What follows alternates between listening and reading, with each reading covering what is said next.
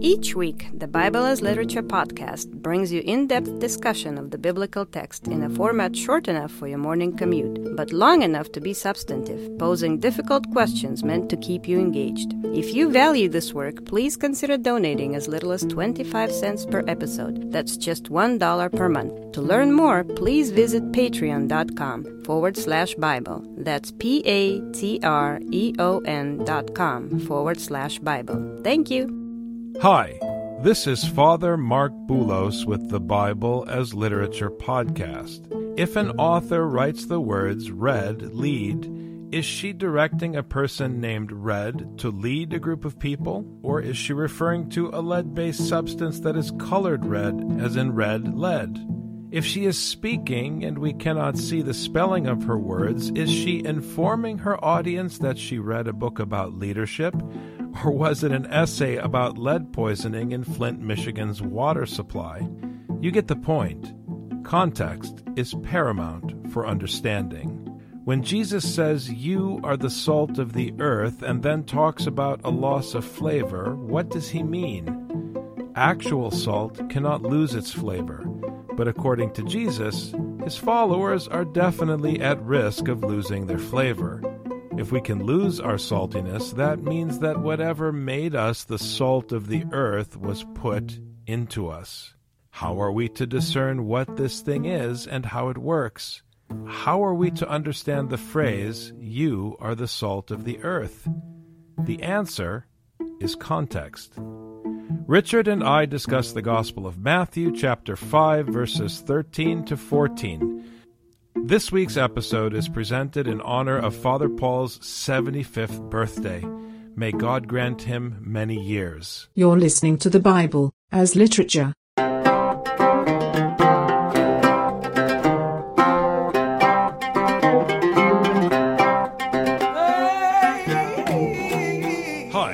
This is Father Marc Boulos. And this is Dr. Richard Benton. And you are listening to episode 246 of the Bible as Literature podcast. We are coming off of the Beatitudes and moving into this beautiful section where we hear passages and quotes that are popular among Christians and quoted often and everywhere. This is the section of the Bible that's proof texted the most, which means people take one verse here, one verse there, and they memorize that outside of the context. And as we usually do, we're going to take this as a single narrative from beginning to end in its entirety in order to see the flow. We want to show the entire context. And there was a great example from a previous episode that supports your point, Richard, a point that you try to make frequently to always demonstrate the narrative continuity of these various pericopes. You can't take them on their own, even though they can be picked out as a separate unit.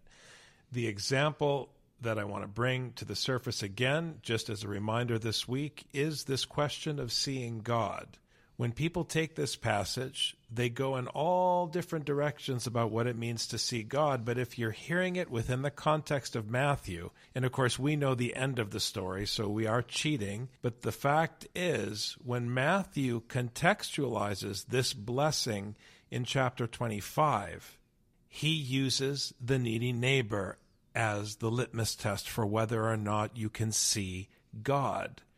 So it is about clarity of mind. I mean, heart being the seat of reason. It's about clarity of your thoughts, that your mind is organized by your obedience to the instruction. That's just one example. It was such a great one. I wanted to bring it up again this week as a reminder. But as we go into this next section, try not to hear them as wise sayings by Jesus. That's typically how people abuse the Sermon on the Mount. You have to hear it as this lengthy presentation, which is the continuation of the packaging of the Torah and the packaging of Paul's teaching in the Beatitudes. We're going to continue to see what that means, what our accountability is to these blessings, and how it plays out in the story. It's like with Martin Luther King's speech, I Have a Dream. Oftentimes you'll see on a TV screen, I have a dream, dot, dot, dot. And people take that to mean whatever they want it to mean, whatever they remember or whatever they feel like or whatever. But if you don't understand it in the context of the entire speech, it's not as meaningful. And it's even more meaningful when you look at that quote and the speech in the context of all of Martin Luther King's works. Understanding it within the entire body is important. I mean, anyone on LSD can claim that they saw God. But what did they actually see? We shrug our shoulders. We don't know what they actually saw. But when Jesus talks about seeing God, he's very specific about what he's talking about because it's in the context of the Beatitudes, in the context of the book of Matthew, in the context of the Bible. Understanding that whole context gives it meaning as opposed to us instilling it and forcing upon it whatever meaning we feel like forcing on it. You are the salt of the earth. But if the salt has become tasteless, how can it be made salty again? It is no longer good for anything except to be thrown out and trampled underfoot by men. Now, the first thing to note with verse 13 is the basis upon which Christ makes the claim that you have any flavor at all. And the answer requires that one look only back a couple of verses. He just flavored you with the blessing of instruction. Again, the Beatitudes encapsulate, and we showed from the terminology, they encapsulate Paul's letters. They're very closely tied to the terminology of Galatians, but in that way, they also encapsulate the entire teaching of the scroll of the Old Testament, of the law of Moses, the Pentateuch. So now you've received that scroll. You've received that blessing in the three sets of three. So you have flavor. Now the question is, what are you going to do? We know that if you make peace and you teach and you do what the commandments say, that you will potentially be put in harm's way. But what happens if you don't? What happens if you lose that flavor? And of course, the implication, and this is really important because again, and I mentioned this on Sunday when I was preaching at St. Elizabeth, we tend to hear these texts as Americans living in our century, and that's a disaster. If you want to hear this text, you have to acquire the mindset of a slave in a Roman household. A slave in a Roman household hearing this message would never assume that MLK's dream is about their personal dream for what they want to do with their life, as opposed to his concern for the common good. And a slave in a Roman household would never hear verse 13 as applause for them that they're special and they have a special, unique flavor, which is how I hear people proof texting this all the time. No. You have a flavor because Christ just put that flavor in you. He seasoned you with the blessings you just received. So don't lose that flavor. I love that it follows on this last group of three, which is precisely if you do have the teaching, then the evidence of that is that you're being persecuted for the sake of righteousness. You're doing what is righteous and are persecuted as a result. Therefore, you should be exceedingly glad. So the flavor of this salt of the gospel is precisely this suffering that the one who follows the teaching goes through. So you can tell what's salty and what isn't by seeing if it tastes salty. And the flavor of this is this suffering and is the rejection by the world. So it's important that verse 13 follow verse 12. If verse 13 were somewhere else, then it would not have the flavor of the suffering that happens when one rejoices in the righteousness of the Torah, of the teaching that's given to them. And again, Richard, it's ominous because he's saying, I made you have this flavor. I made you salty. I made you flavorful. If you lose that, meaning if you don't adhere to the blessings you just received, the blessings I just put in you, then you're useless and I'll throw you away. Listen to the phraseology. Even in English, it's hard to hear if salt has become tasteless, it can't be made salty again. And he says, quote, it is no longer good for anything except to be thrown out and trampled underfoot.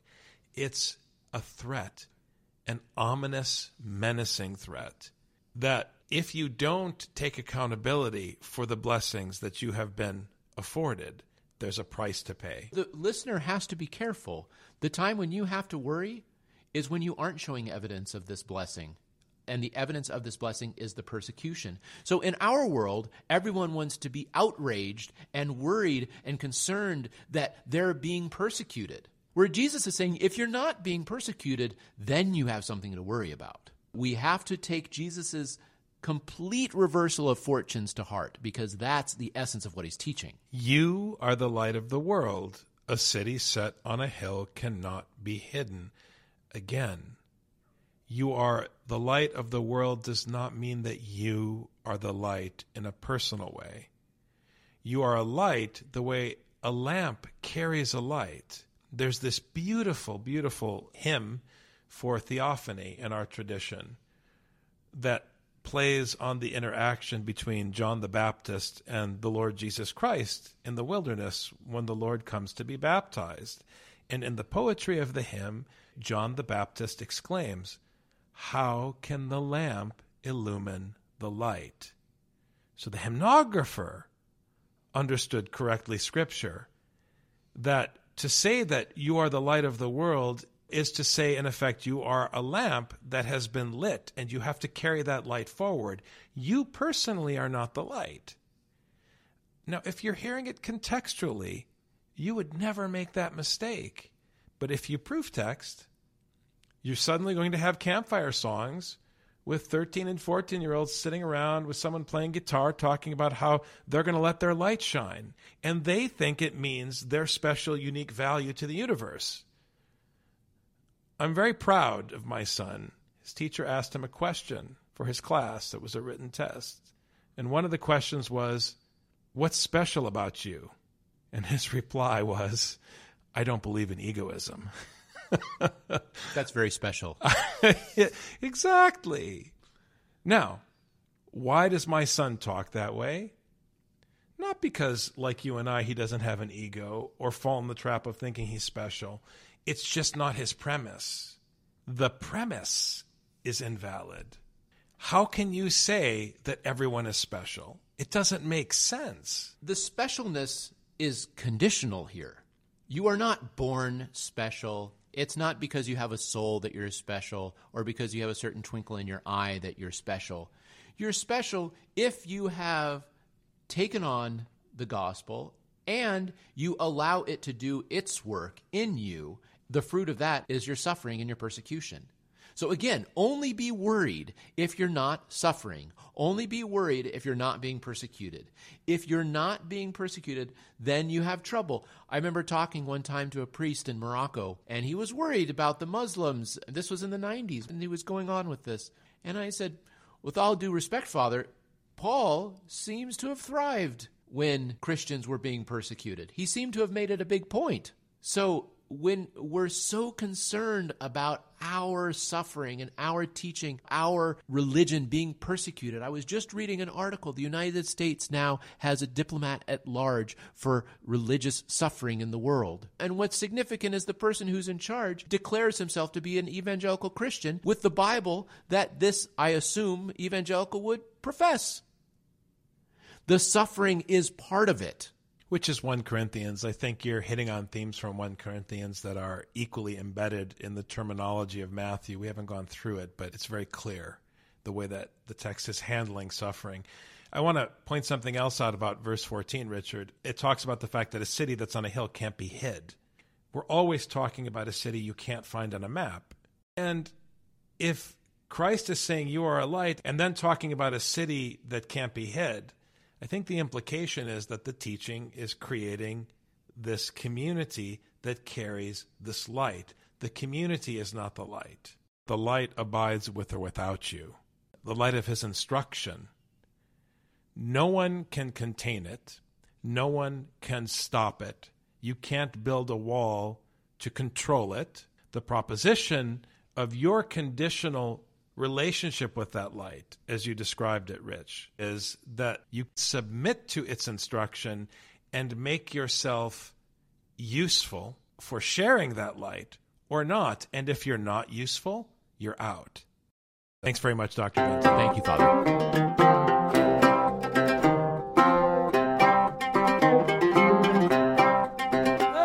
You've just heard the Bible as literature. Thanks for listening. The Bible as Literature is a production of the Ephesus School Network.